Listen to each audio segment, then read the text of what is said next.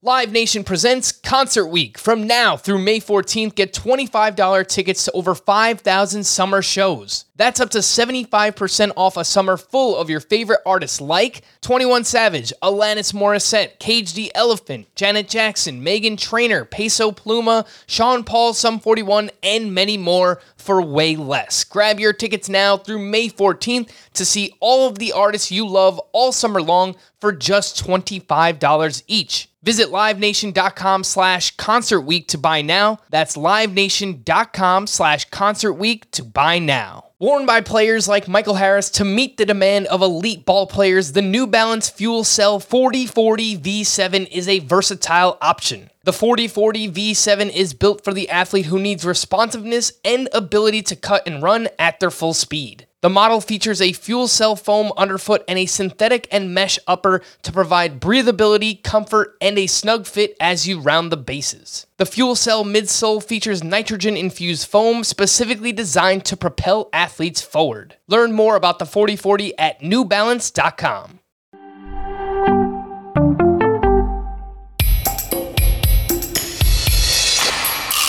Alcantara, Soroka, you look so good in Boca.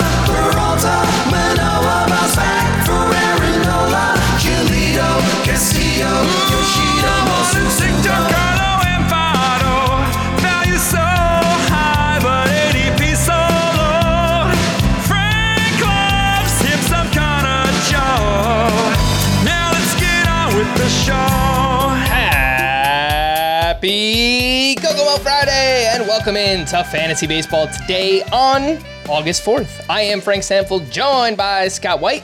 Today on the show, some fun debuts. Jack Flaherty looked great.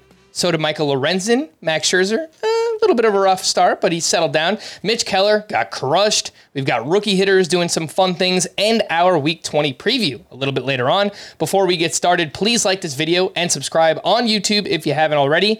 And if you're listening on the audio side, download, follow, and leave a five star rating on Apple or Spotify. We really do appreciate it, especially the ones that have supported us recently.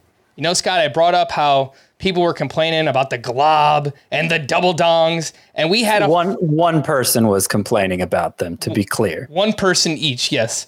Um, and I called for reinforcements. I said, help us out. And we got a flurry of five star reviews, and all of them were appreciating the glob. yeah, glob it up. Anywho, let's jump in. All right, Scott, you're up. Player of the night. Well, I will take the the one of the breadsticks that is you know nice and a good a good shapely puffy, well garlicked breadstick, and mm. leave the you know the chewed up one for you. The one I'm taking is Jack Flaherty. In his debut for the Orioles, looked like Jack Flaherty from 2019. It was tremendous. One earned run in six innings, struck out eight, had 19 swinging strikes on 85 pitches, and really just looked like a different pitcher. Uh, I, I don't know if it was just a, a lot of adrenaline from new team suddenly injected into a playoff race, and if it's something we can actually expect to continue. I'm I'm doubtful of that, given how just blah he's been all year. Uh, but his fastball, average fastball velocity was up 1.2 miles per hour. 94.1 is what Jack Flaherty averaged on the fastball. And I was going through his game log, and what I noticed here, it, I, I looked at just the starts where he averaged at least 93.5 on his fastball. So he's half a mile per hour higher than that in this start, but at least 93.5. It happened on July 6th. He threw six shutout innings. It happened on June 2nd. He allowed one earned run in five and a third innings. It happened on May 15th, seven shutout innings with 10 strikeouts. And it happened on April 23rd, which was a, a, a quality start with nine strikeouts. So you, you'll get the idea. Like those have been some of his best starts of the season when he's gotten his fastball up to at least 93.5 on average. And it was more like 94 in this one. So that's a very good sign. But again, was it just because of adrenaline? Again, you know, part of the reason I could go through that exercise is because he's had these blips throughout the season where the fastball's been up and it, it hasn't lasted. So uh, are we to believe it's going to last for him this time? So I was basically just totally ready to dismiss this start based on that little bit of research I did. But then there's the other thing that was different about this start for Jack Flaherty. Not only was the fastball velocity up, I mentioned he had 19 swinging strikes, eight came on the cutter, which was down more than two miles per hour, in which he threw 28% of the time instead of the usual 10% of the time. So the characteristics of this pitch were different. His usage of the pitch was way different. And it was responsible for more swinging strikes than any of his other pitches. And so I don't know what that's all about. I don't know if he met with Orioles brass and they pointed this out to him and, and they got to work and that it was it seems a little quick for that that big of a change to happen. But that gives me a little more hope that maybe we are going to see a different Jack Flaherty in an Orioles uniform. I'm still skeptical overall. And I was kind of shocked to see how rostered he is in CBS leagues over 80%. I mean, just given how just totally unappealing he's been all year. That that I found that surprising, and maybe it says something about the the state of the starting pitcher position. so I can't even really offer ah pick him up and see how it goes. I, I guess if he does happen to be available in your league, I can say that. I remain skeptical, but there were some interesting things here beyond just he was throwing the ball harder. One thing I'll point out with this start, Scott, and you mentioned the the cutter and the velocity being down and getting a bunch of whiffs on that pitch. I tweeted out a screenshot as soon as he left the start of his pitch mix from Baseball Savant. And then when I checked later on tonight, it was completely different. So I wonder if there was some trouble classifying pitches and things might have just been off there between the cutter and the slider. It'll be interesting to maybe check it tomorrow and see if things updated, but it was just something I thought was a little weird. So again, it's just maybe they kind of mix some cutters up for sliders or whatever it might be.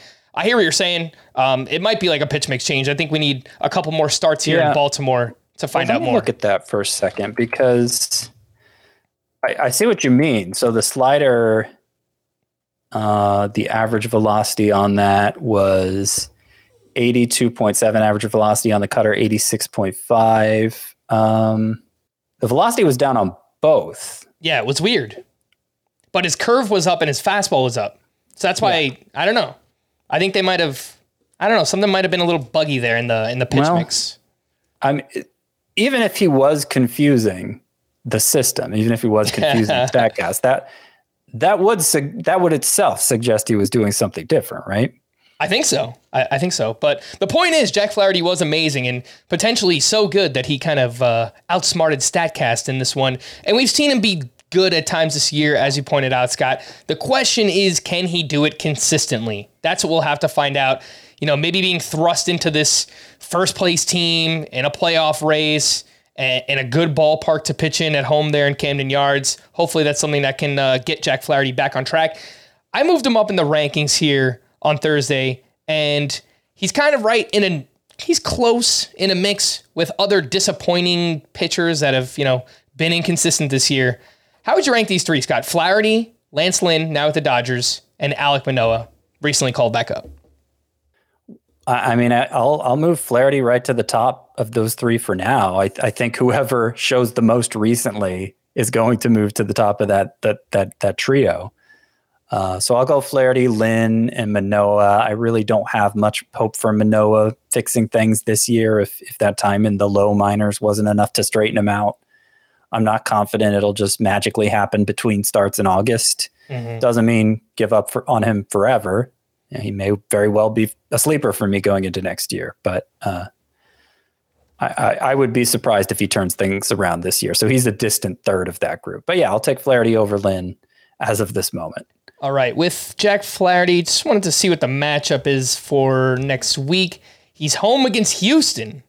Are you running him out there, Scott? No, No. Probably right. not. I mean, I, I'd have to be in a pretty desperate pitching situation. Again, it's more, and this is un- unfortunately the way it is hunting for for pitch starting pitching in August, especially in a year like this, is like everybody has glaring warts.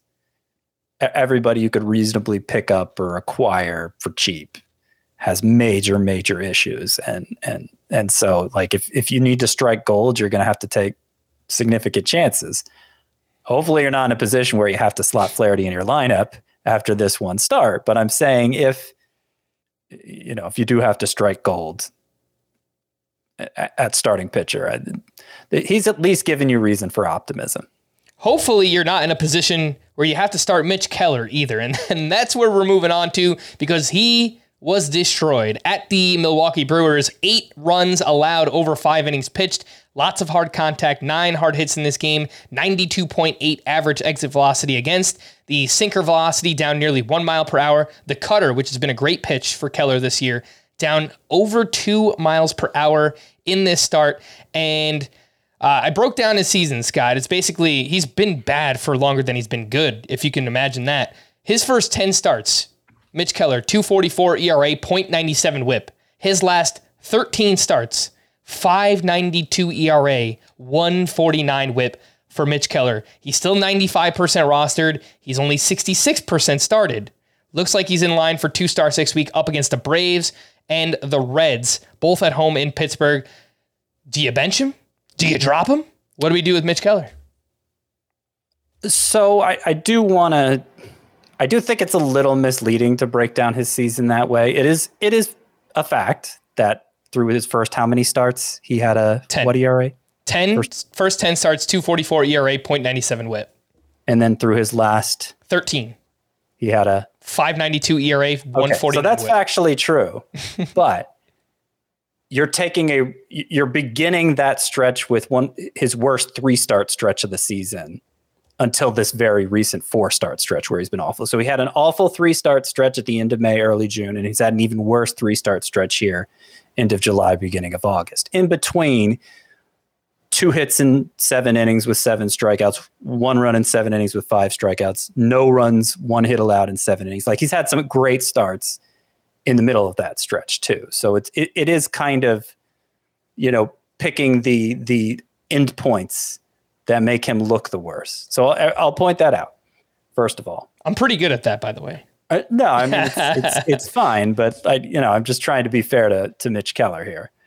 Um, having said that, last four starts now. That that that's where things have gone really wrong for Mitch Keller. He has a 997 ERA, a 198 WHIP. Um, and so I think it's fair to say he's unstartable while that's going on. And I, I wouldn't even I'm not even totally opposed to dropping him because it's August, you know, because we're we're really it, it's it's crunch time right now, and you can't afford to be as patient as patient with players who you believe have upside. I think you'd have to be in a pretty shallow league to do it. I think you'd have to be in the sort of league where like Kenta Maeda is still available, and if that's your only way of getting Maeda on your roster is to drop Keller, okay, I I, I can't blame you for doing that. But I I, what I, I, I try to ask myself in these situations, what do I really think is going to happen? Because it's easy to get bogged down in all the analytics and and make too much of a particular trend and and too little of the overall track record. I, I noticed, for instance, and I'm sure we'll get into it later, uh, Joe Ryan. So Joe Ryan has had a miserable stretch of seven starts where he's allowed 17 home runs. And um, he was just put on the IL today because of a groin injury. I guess we're going to get into it now. He was just put on the IL today because of a groin strain that he said um, was preventing him from getting on top of the ball at the end of his delivery. It was messed up. And he said it started at the very beginning of that seven star stretch where he allowed five home runs to the Braves. So he was pitching that whole time, that this whole miserable stretch with his delivery being cut short.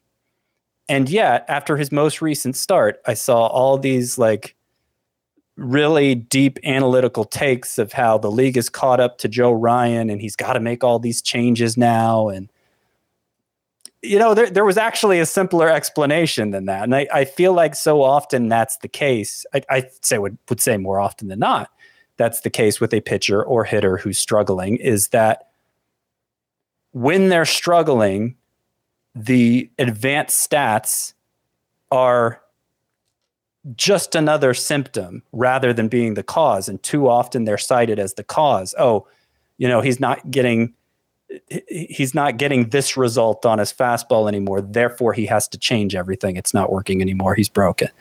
When actually, it's just something's off for him.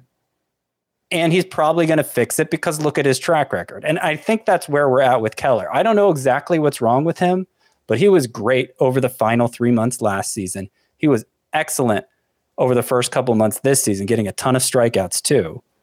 And, um, you know, he, he obviously regressed from there. And then very recently, he's had a miserable time.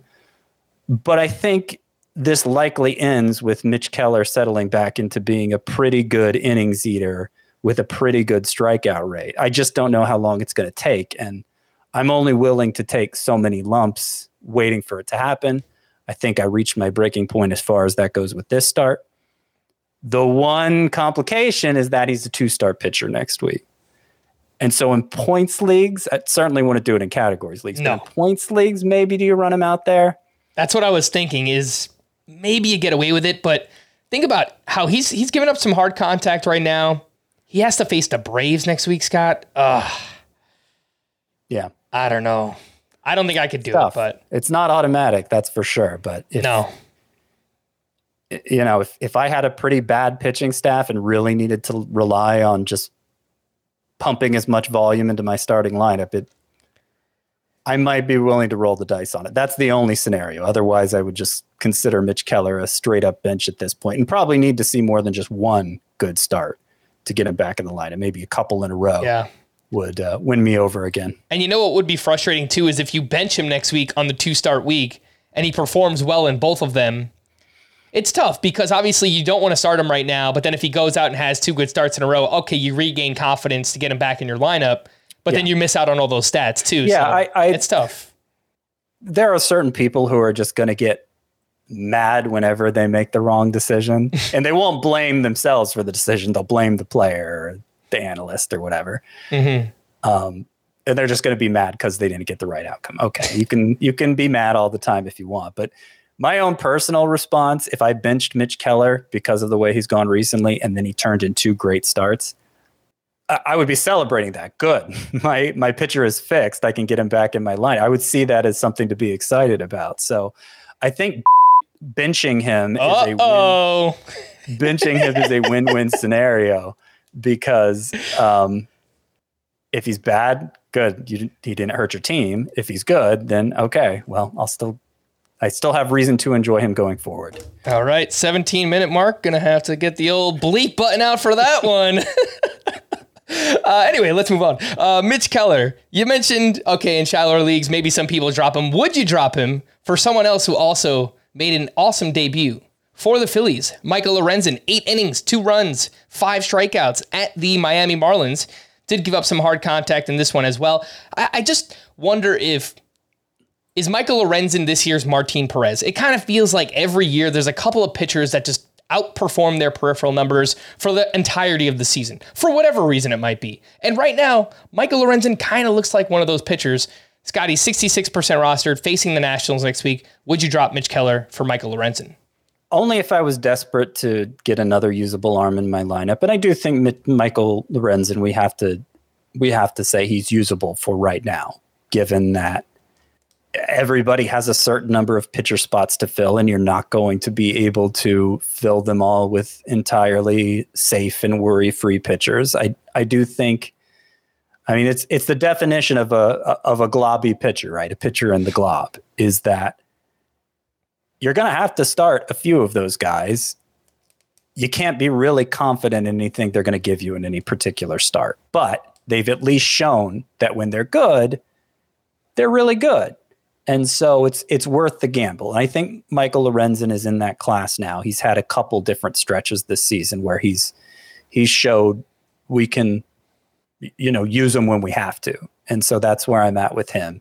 You shouldn't put too much trust in him uh, because it could all fall apart very quickly. And you have to know that going in. He is not, he should not be a fulcrum of your pitching staff, but you could do worse than him in most cases.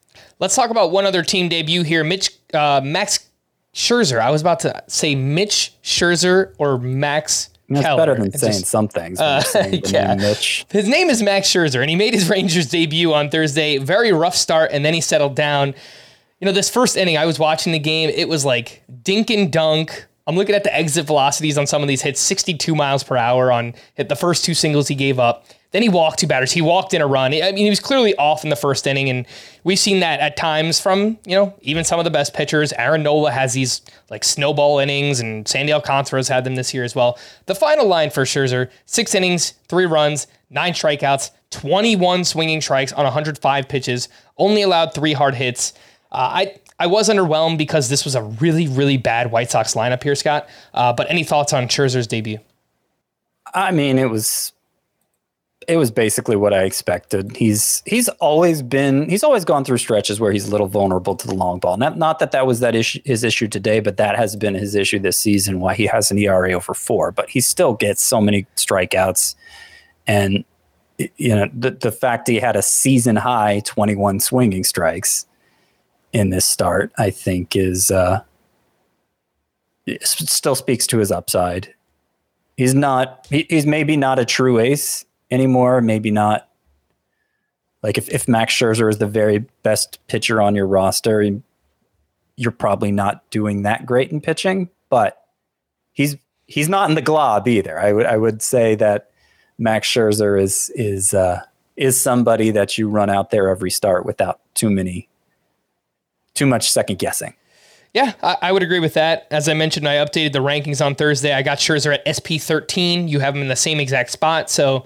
he's a high end SP 2, not locked in as, you know, an SP 1. But let's be honest, there's not a lot of SP 1 so far this season in terms of consistency, at least. Let's take our first break. When we return, we'll talk about some of these injuries. Pitchers are dropping like flies right now. Scott mentioned Joe Ryan, Shane O'Mac. We'll give you an update right after this.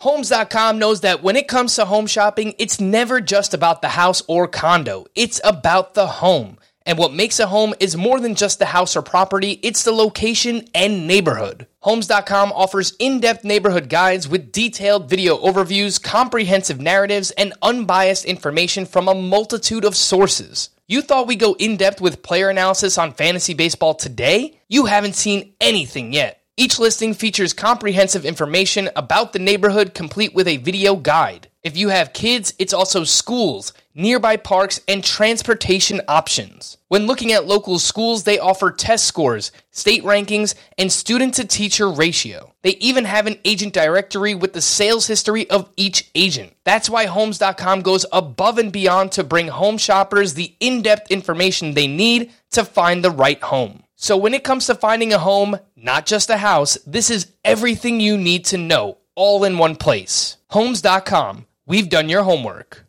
The all new Hyundai 2024 Santa Fe is equipped with everything you need to break free from the dull work week and embark on an adventurous weekend with your family. The all new Hyundai Santa Fe's features like available HTRAC all wheel drive, standard third row seating, available dual wireless charging pads. Nothing beats a weekend away with the family in the great outdoors, whether it's camping, hiking, river rafting, or anything in between. With third row seating, nobody is left out. The entire family can experience the thrill together, and nobody wants a dead phone. Available dual wireless charging pads make it so nobody gets stuck and we can check our fantasy baseball teams together. Learn more about the all-new Hyundai Santa Fe at hyundaiusa.com. Call 562-314-4603 for complete details. Welcome back, and a quick reminder to follow us on TikTok at FBT Pod is the handle there on TikTok. We take some short clips from the full length podcast, the In Five podcast, cover them up with some highlights, and we put out some interesting information. So make sure to follow us on TikTok at FBT Pod. And a few updates here. Uh, just a quick note I will not be on the podcast this Sunday on the live stream. That will be Monday morning's podcast. I'm going to see Metallica, Scott. So uh, in my place, you will have. Chris Towers hosting, and of course, he'll be here with uh, old Scotty Dubs. So those two will hold it down for your weekend recap on Sunday night. All right, Scott, let's talk about some of these injuries. We did get an update on Shane McClanahan. He left Wednesday with forearm tightness and was officially placed on the IL on Thursday. And in a short statement to reporters, the Rays said they are, quote, in the process of gathering further information and updates will provi- be provided when available. you know where my head goes immediately, Scott. I'm I'm the pessimist here on this podcast, so I hope I'm wrong. But it, it sounds kind of ominous right now for Shane O'Mac. Yeah, uh, I I cannot play the optimist on this. My response when seeing that statement was "ruh And if they if they imme- if they put him on the IL while still gathering information, that would suggest that the information they do have is not good.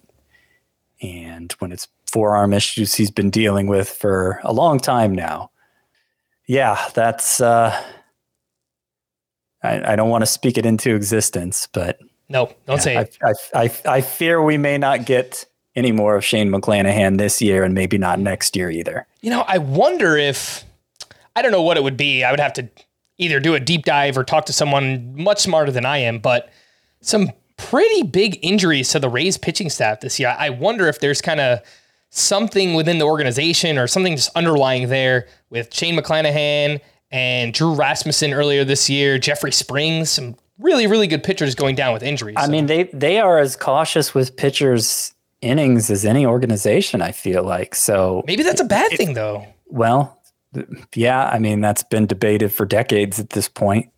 Exactly to what extent you should baby a pitcher's arm.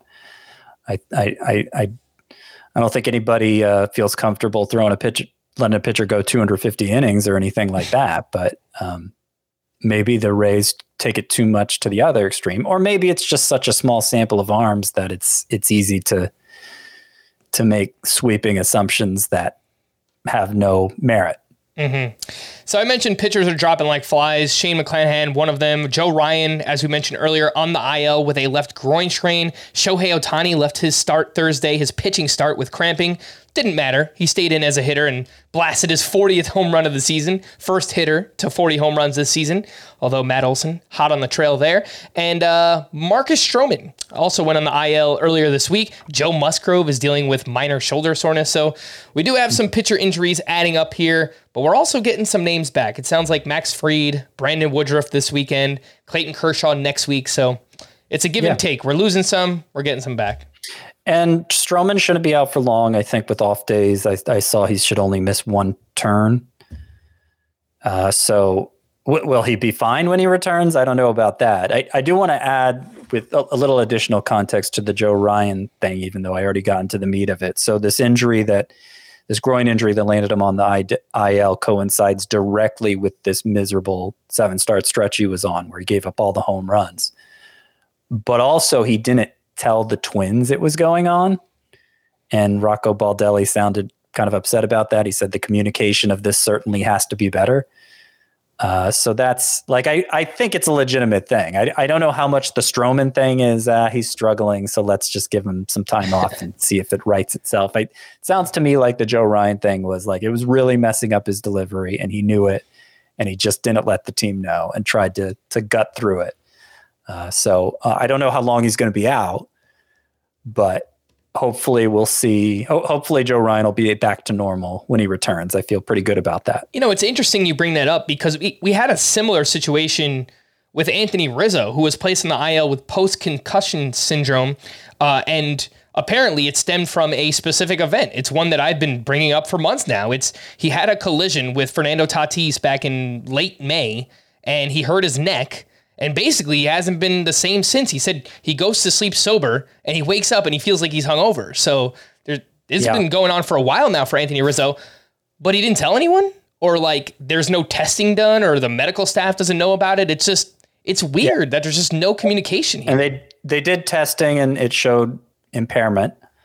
And uh, you know, that's a scary thing, obviously. yeah Um, so we wish Rizzo all the best, but just to to point out because we know the timing of it, we can look back at the numbers and see how much it's affected him. At the time it happened, Anthony Rizzo was batting 304 with an 880 OPS. Remember, he got off to a great start. he was awesome One home run since then. Like just totally, totally ineffective. And now we know why. And I, I think it's um, from an analyzing player performance perspective, you always like to have a clear correlation like that. The the the the the, the event in question lining up with the change in production. And I think in both Ryan and Rizzo's case, we do have that. So that's, I mean, talking about injuries, I don't want to say that's encouraging, but it just, it's, it helps me feel more confident we know what's going on. Okay. Let's get back into the pitchers. All those injuries, you might need someone to add in the meantime. So, some waiver wire options. Brady Singer has pitched well over his last seven starts. He was facing the Mets on Thursday, eight shutout innings with four strikeouts, 13 swinging strikes on 100 pitches. Still did allow a good amount of hard contact, but during these seven starts, a 3.0 ERA, a 109 whip, 36% rostered is Brady Singer. Poor Brandon Pfaadt, he turns in the best start of his career. He allows a single solo home run and he takes the loss. The D backs lose one zip in this game. He goes seven innings, he allows one run, seven strikeouts with 15 swinging strikes. And uh, what did he do differently? He leaned all the way into the sweeper. It was his most used pitched, 39% usage. And I was texting with the Welsh asking if he's heard anything. And apparently, Brandon Pfaadt has been they moved which side of the rubber he was standing on on the mound. Uh, something that Brent Strom has been working with him, and that's that's pretty encouraging to me. That you know they've made a change, and over his last three starts, he's he's looked pretty good. So Yeah, I did hear about that when he when he came back up, and but I but I think what stood out more is is the the the change in pitch selection, as you point out, because Pfaadt's fastball is not very good, and he was throwing it over fifty percent of the time when he was up earlier, and in these three starts since returning, it's been under forty percent of the time. And meanwhile, he's been emphasizing the sweeper more and more, peaking at 39% in this one and was responsible for two thirds of his whiff. So I, I do think that is a positive change for, for Pfaadt. And I don't know, I, I still don't know if it's enough to get past the fastball not being good. But if he is going to get past that, this is the way. yeah, Not to sound like the Mandalorian. uh, three starts since returning for Pfaadt, 16 strikeouts to two walks. That's pretty encouraging. The bad, he still allowed five home runs during that time. Bryan Woo, a bounce back start. I'm, I'm sorry. Bryan, woo, he's back, baby. bounce back start at the Angels, six innings, two runs, six strikeouts with 14 swinging strikes.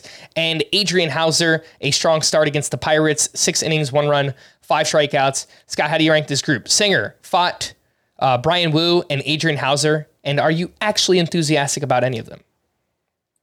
uh, Singer Pfaadt, uh, what happened to my email here? Singer, Pfaadt, Bryan Woo, and Adrian Houser.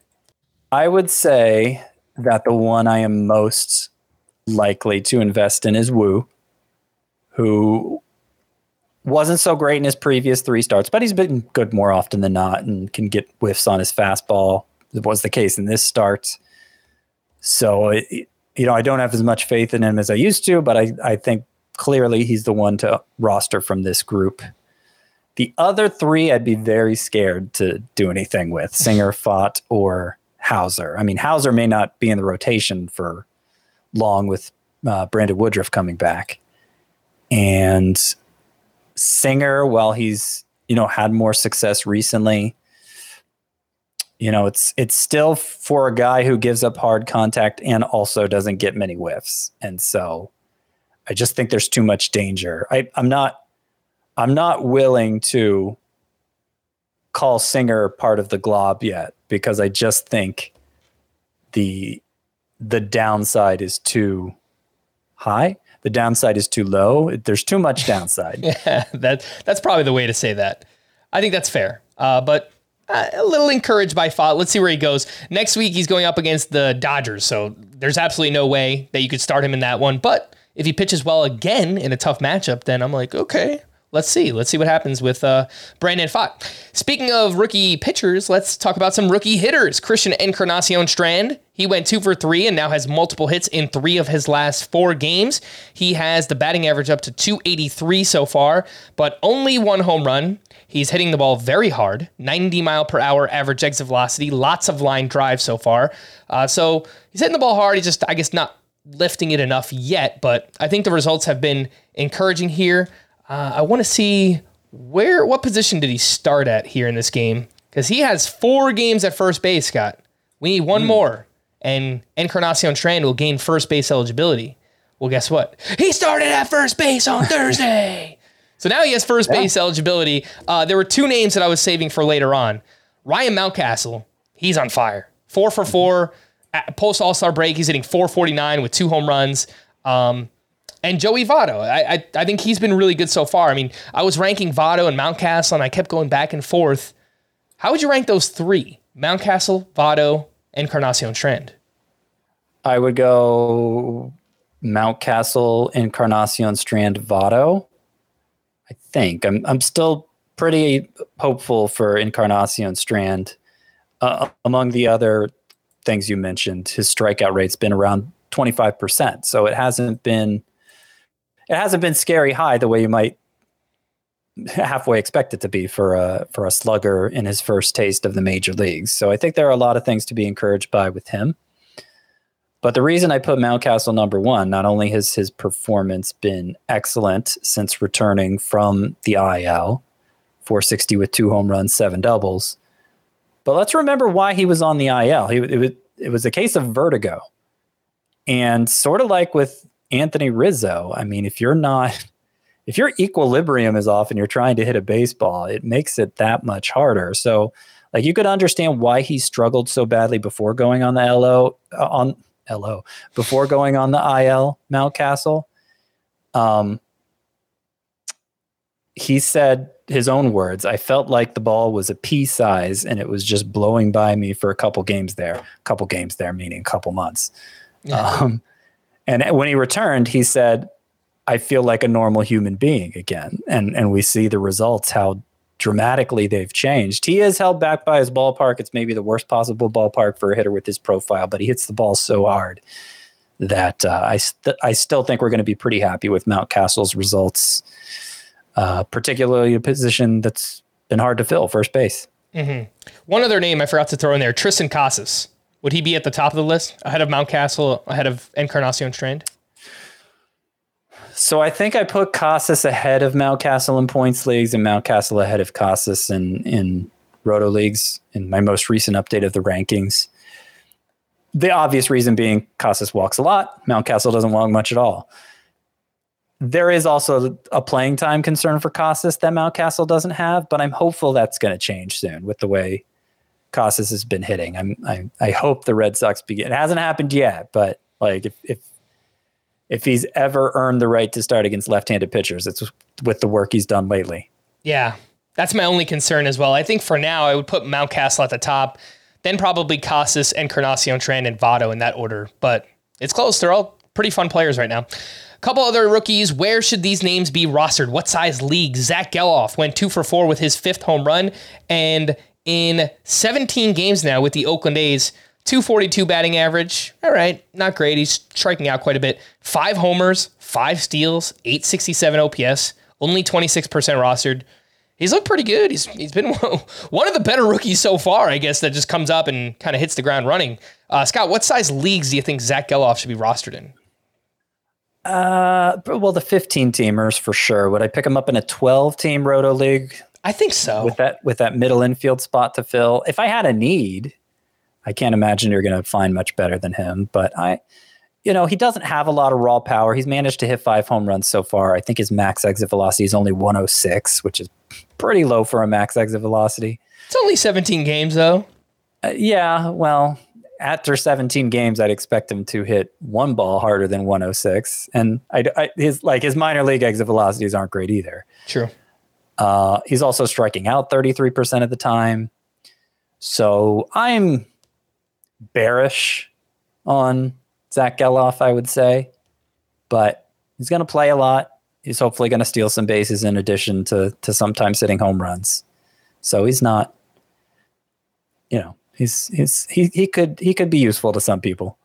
Big day for Brewers rookies. Sal Frelick had a monster game, two for three with two walks, his second home run, and five RBI. He hit the home run off of a lefty. I thought that was a good sign as well. And obviously, this game helped it out quite a bit, but his first 12 games, 273 batting average, 950 OPS here for Sal Frelick. Still only 62% rostered. Brice Turang went three for five with his fifth home run. Joey Wiemer, two for three with a double and two walks in this one. Uh, Scott, the Welsh and I had a long conversation yesterday about three outfielders that are performing very well right now. Chas McCormick, Riley Greene, Lars Nootbaar. Would you take Sal Frelick ahead of any of those names? I would not. Me neither.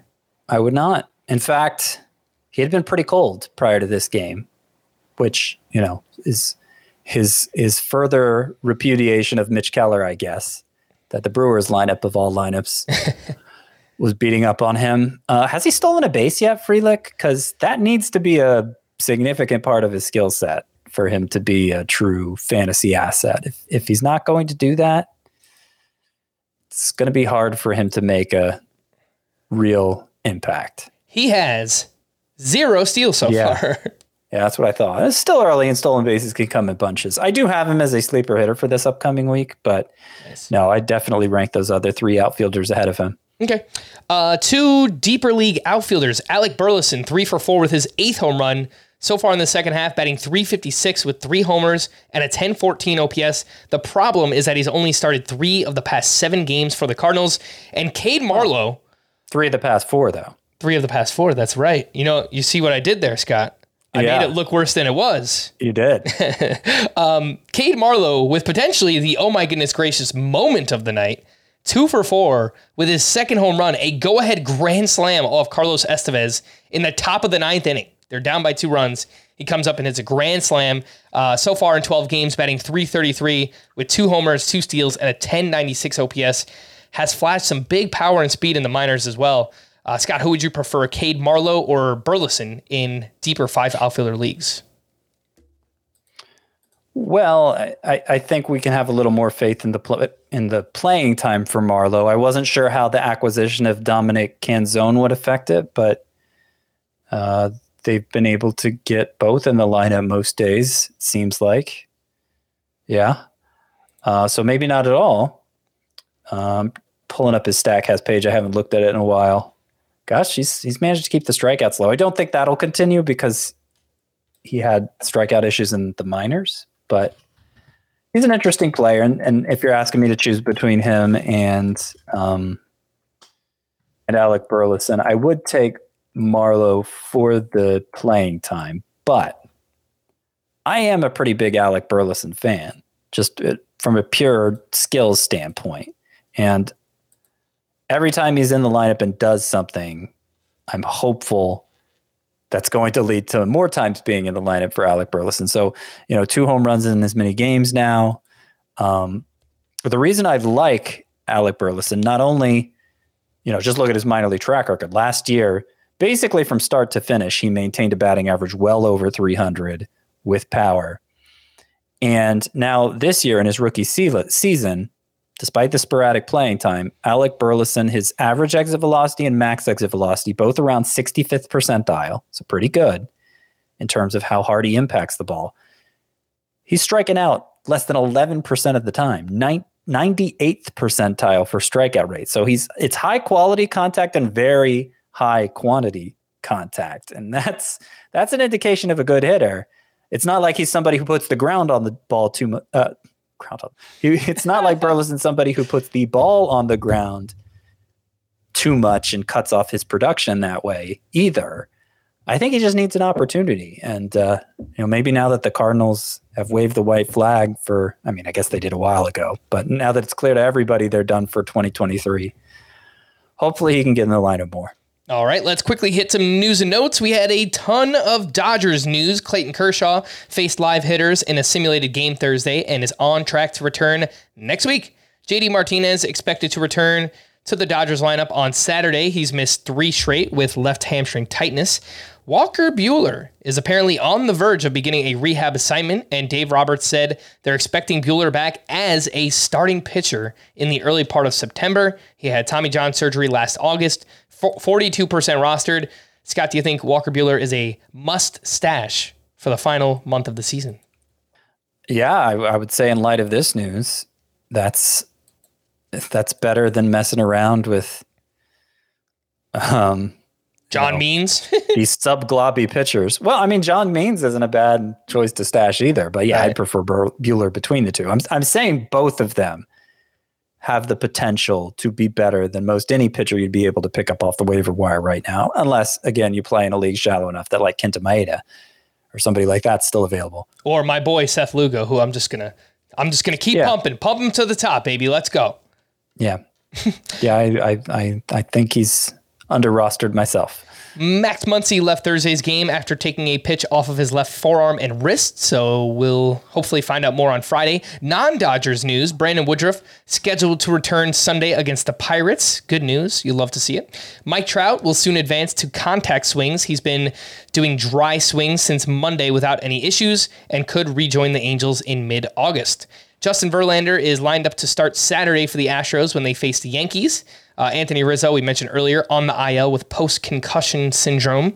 Nestor Cortes set to rejoin the Yankees and start Saturday against the Astros. Starling Marte expected to be activated on Friday. He's been out since mid July with migraine headaches. Rich Hill scheduled to make his Padres debut Sunday against the Dodgers. Brandon Drury will play at least two more minor league rehab games before rejoining the Angels. He's 70% rostered if you need a utility man, someone that could bounce around on your team, first, second, and third base eligibility for Brandon Drury. Jose Urquidy is likely to return Sunday against the Yankees. He's 55% rostered if you're looking for a, a high floor type streamer. And one prospect update twin shortstop prospect Brooks Lee has been promoted to AAA. He was batting 292 with 11 homers, six steals uh, across 87 games at AA. Let's take our final break, and when we return, we'll talk about our Week 20 preview here on Fantasy Baseball Today. This episode is brought to you by Progressive Insurance. Whether you love true crime or comedy, celebrity interviews or news, you call the shots on what's in your podcast queue. And guess what? Now you can call them on your auto insurance too with the Name Your Price tool from Progressive. It works just the way it sounds. You tell Progressive how much you want to pay for car insurance, and they'll show you coverage options that fit your budget. Get your quote today at progressive.com to join the over 28 million drivers who trust Progressive. Progressive Casualty Insurance Company and Affiliates. Price and coverage match limited by state law.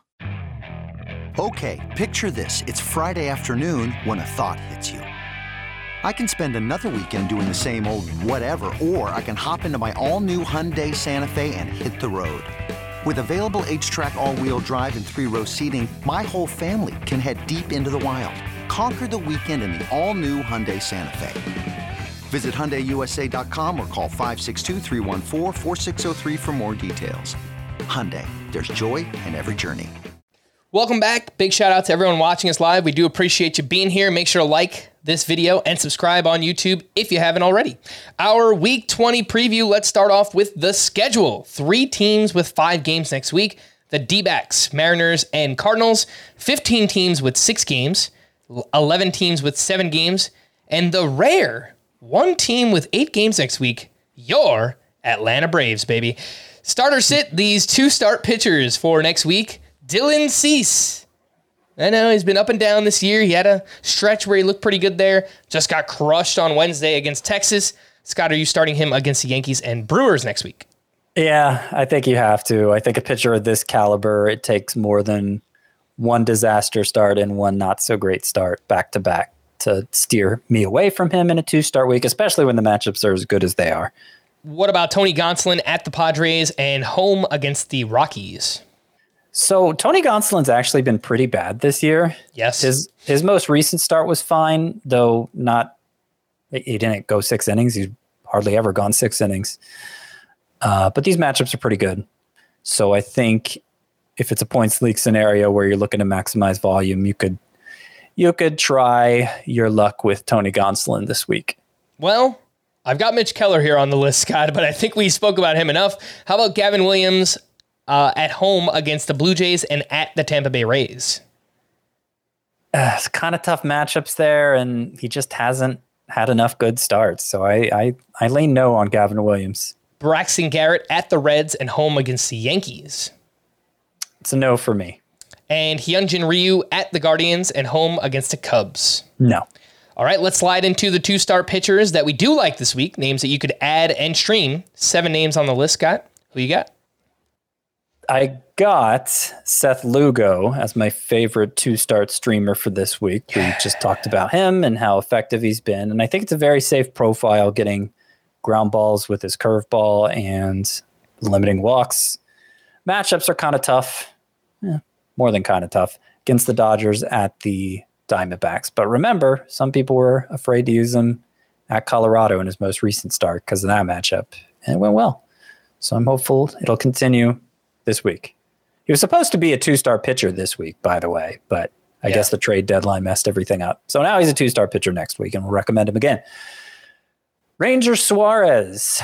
He was also supposed to be a two star pitcher this week, and now will be next week against the Nationals and against the Twins. Very good matchups. The Twins are especially bad against left handers. Got to like Ranger Suarez this week. Grayson Rodriguez going against the Astros and then at the Mariners. Uh, the underlying numbers are much better since he's returning. Is since he's returned. We're still waiting for him to kind of have his his start that puts him on the map in fantasy. Uh, but he gets two bites at the apple this week. Kutter Crawford has three of his last four starts have been great, and he gets the Royals and the Tigers, two bottom three offenses. Can't ask for better matchups than that. Josiah Gray at Philadelphia, but then against Oakland. Same for Mackenzie Gore, the the Charizard of the pitcher pool. and then Cole Ragans. I don't know how much you guys talked about Cole Ragans yesterday Very minimally.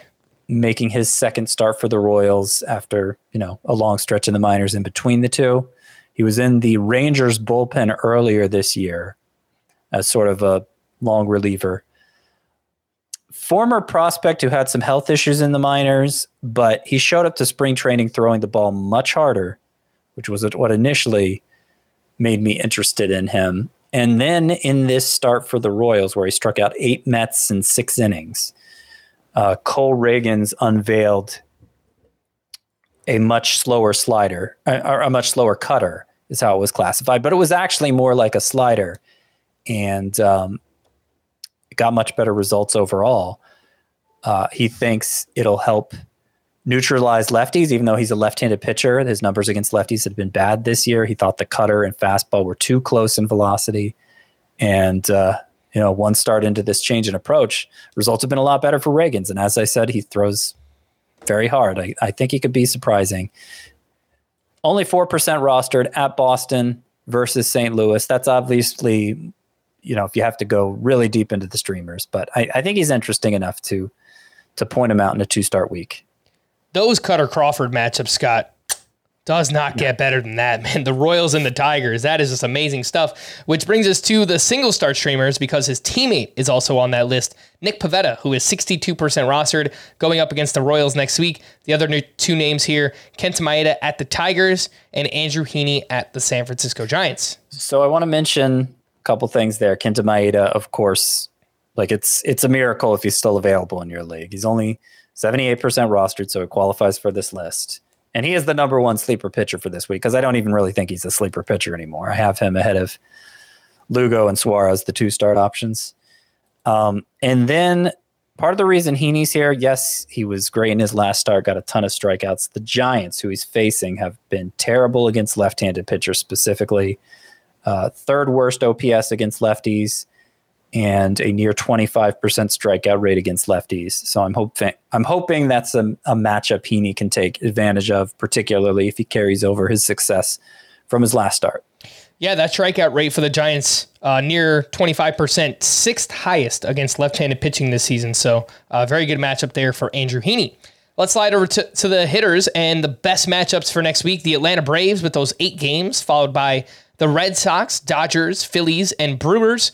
The worst hitter matchups, the D-backs, Mariners, Orioles, Angels, and the White Sox. With that being said, Scott, your sleeper hitters for week 20. So, as you mentioned, the Braves have eight games this week. That's part of the reason why they have the best hitter matchups. They are facing the Pirates pitching staff for four games and the dismantled Mets pitching staff for four games. So that's the other reason they're the, the best hitter matchups for this week. Marcell Ozuna, obviously, want to take advantage with him this week, only 61% rostered. Orlando Arcia, you know, he's hurt by batting ninth, or I guess he bats eighth. Michael Harris bats ninth. He's hurt by batting low in that lineup, but um, when he got eight games, that's going to help make up for the lack of volume, at least over the course of this week. So I think he's a fine play. I don't have him among my 10, uh, 10 sleeper hitters, but I do want to also single out Eddie Rosario here. Hasn't been great lately, but seven of the eight pitchers on tap for the the Braves are are, are right-handers. So Rosario should play a lot. And as I've already mentioned, the opposing pitchers are not so great. Very top of my sleepers hitters list is uh, is Brandon Lowe. The Royal uh, the Rays have pretty good matchups going against the Cardinals for three and the Guardians for three, and only one left-hander on the schedule, so we should see plenty plenty of Brandon Lowe, who's been great since returning from the IL. Chas McCormick, he's been awesome for what like a month and a half now, batting well over 300 with plenty of power. Got to keep him in the lineup. The Red Sox, who, as you pointed out, Frank, have the second best hitter matchups this week. They do have seven games. Three are against lefties, but I think the matchups are so good and, and they've played so well lately that Jarren Duran and Triston Casas, you still have to get them in in your lineup, even though there are three lefties on the schedule. Uh, Jake Burger is at his best against left-handers, and the Marlins have three on the schedule, so I like him this week, his first full week with his new team. Uh, the Reds, who are they facing? They have they're facing the Marlins for three, but then also the Pirates for three. So they have pretty good matchups. Will Benson, Joey Votto, I think they're fine plays. And I mentioned Salak Free Salak. I mentioned Sal Frelick earlier with the Brewers having the fifth best matchup. See, here's the thing. I'm actually talking much faster now than I'm I'm comfortable. My mouth is moving faster than my brain can keep up with, and and that is that is something that ho- often happens to me on this podcast. And yet, I know to you it sounds like I'm talking very slowly. Believe it or not, I'm talking about like I- I'm talking at like 200 percent speed for me. So just just imagine what it must be like to talk to me IRL. Scott, did you drink a whole a big old cup of tea before we started here, or what happened? Uh, no, I mean I had a Mountain Dew like two hours ago, but I don't think that's I. You know, I I usually do that. I, I've said this before too. In terms of energy level, my two hundred percent is like most people's eighty percent. So I really have to bring it on this podcast. I know it sounds sometimes like I'm falling asleep. I can assure you internally. It's not like that. I am really bringing it here. and uh, I just want everybody to appreciate the effort that it takes to sound energetic and to speak at anywhere close to a normal tempo. Um, yeah, I might need to I might need to dial back the tempo a little bit so I can stop tripping over my words, but that's where we're at. especially at 1:30 a.m. Eastern time, Sky. You know, it's it's look, we're not complaining. We love to do it. This is kind of, you know, the nature of the beast, but yeah, it's it's kind of hard to keep those energy levels up, you know, this late at night. So uh whatever. Built-in excuses, I guess I'm making. Uh where are we using Ohtani next week? He is facing the Giants as a pitcher, but uh, you know, left with some cramping here on Thursday and obviously he's been so dominant as a as a hitter as well. Uh, six games next week as a hitter, facing the Giants and the Astros pitching staffs. Um, it comes down to what you need. I'm still leaning hitter in the meantime. Let's wrap up here, Scott, with some leftovers, and I do have a couple pitchers here on the list. Two that were uh, pretty good. We'll start with the good first. Sonny Gray turned in his first seven inning quality start since April 24th. He was at the Cardinals. Seven innings, two runs, eight strikeouts to zero walks for him. And it's kind of been a rocky road. He's been up and down the rankings, but at the end of the day, he has a 318 ERA. The whip is high, 124, but right around a strikeout per inning. He's he's been solid. He's been, you know, not that he's been great, but he's been solid this year. Julio. Sonny Gray. Yeah. Uh, Julio Urias, solid start for uh, going up against the Oakland A's. And um, he was dealing with a split fingernail, so they didn't know how much he was going to pitch in this one. But he did go five shutout innings with five strikeouts, uh, only through 68 pitches. Anything here on Sonny Gray and Julio Urias? Not really. I mean, Sonny Gray. This is this is typical Sonny Gray. Not enough volume consistently, and so at times you're really frustrated with what he's doing for you. But uh, at his best, he can be very effective. It seems like he's been pitching a little better of late, so that's good timing. And then Urias. Urias is another case of a pitcher who really was going through a rough time for a while now, and people were for a while there, and people were starting to freak out. Had an ERA over five recently at one point, right? I think so. But another instance of, come on, it's Julio Urias. Unless we, unless like his velocity's way down and it's obvious he's dealing with something health wise. I mean, he actually was in this start, right, with the split fingernail. Yeah. Um, but my my point is, you can trust those guys to come around and not not get so deep into the the analytics of it that you lose your way. One other name on this list, after his last start, you might have thought Cristian Javier showing some signs of coming around. The velocity was up. He had 20 swinging strikes in his last start. Well, he was at the Yankees and he wasn't great. Four and two thirds innings, three runs, three walks, four strikeouts with two homers allowed in this one. He still has an ERA of 439. He's got a 121 whip on the year. And uh, he's at Baltimore next week, Scott. So I guess first question, are you starting him at Baltimore? And someone on Twitter asked me a question about his keeper league value. I think it's kind of hard to evaluate Javier from like a long-term perspective, at least right now. Um, so I guess those two questions: long-term value, and are you starting at Baltimore next week? I think I'd start him at Baltimore. Obviously, deep left field fence. He's a fly ball pitcher. I think that's going to work out well for him. I think the overall trend for Javier is encouraging. I know this start was a misstep after you know the big nine strikeout effort last time when he seemed to get back on track, but this is now four starts in a row where Christian Javier has been, had double digit swinging strikes after five straight starts where he didn't. That was scary. That five start stretch was a very scary time for Christian Javier, but I think he's I think he's mostly back on track, at least trending that way. And uh, I certainly wouldn't be looking to drop him after this start. All right, some hitting leftovers. Uh, Trea Turner dropped to eighth in the Phillies lineup, and he responded by going 0 for 3. He's now down to a 235 batting average.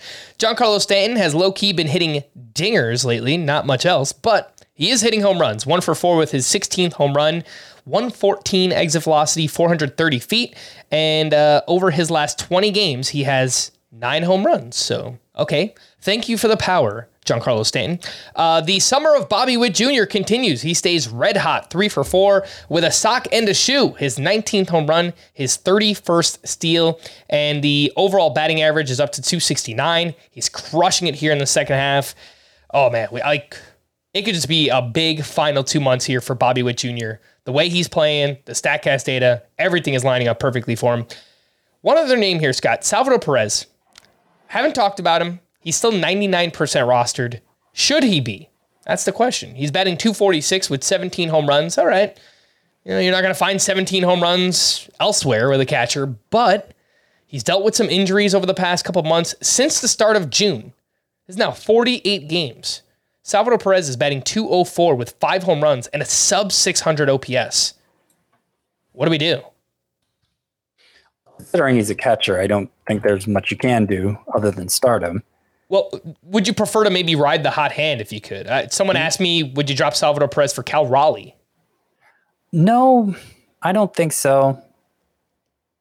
And and look, maybe maybe the injuries have affected him on, on the same day we've talked about Joe Ryan and Anthony Rizzo and Ryan Mountcastle and how their injuries have affected them in pretty obvious ways. But I mean, Cal Raleigh, you know, his, baseline is a 200 batting average with a pop, you know? So I, I don't know. I don't know that you're really gaining much from doing that. I certainly wouldn't want to drop Salvador Perez in order to pick up Cal Raleigh. And so do you want to roster two catchers? I wouldn't. Yeah. I get it. I mean, you know, they have the same amount of home runs, Cal Raleigh and Salvador Perez, 17 home runs each. Um, batting average is a little bit worse here for Cal Raleigh, 231. So eh, there's just not many options, you know. Like, Right. if for some crazy reason Francisco Alvarez was available in your league, okay, I guess you could make that swap. But you know, other than that, it's I I, I think you're probably just riding it out here with uh, Salvy Perez. The call to the bullpen, a few updates here for the Phillies. Craig Kimbrel was unavailable. Seranthony Dominguez picked up his second save.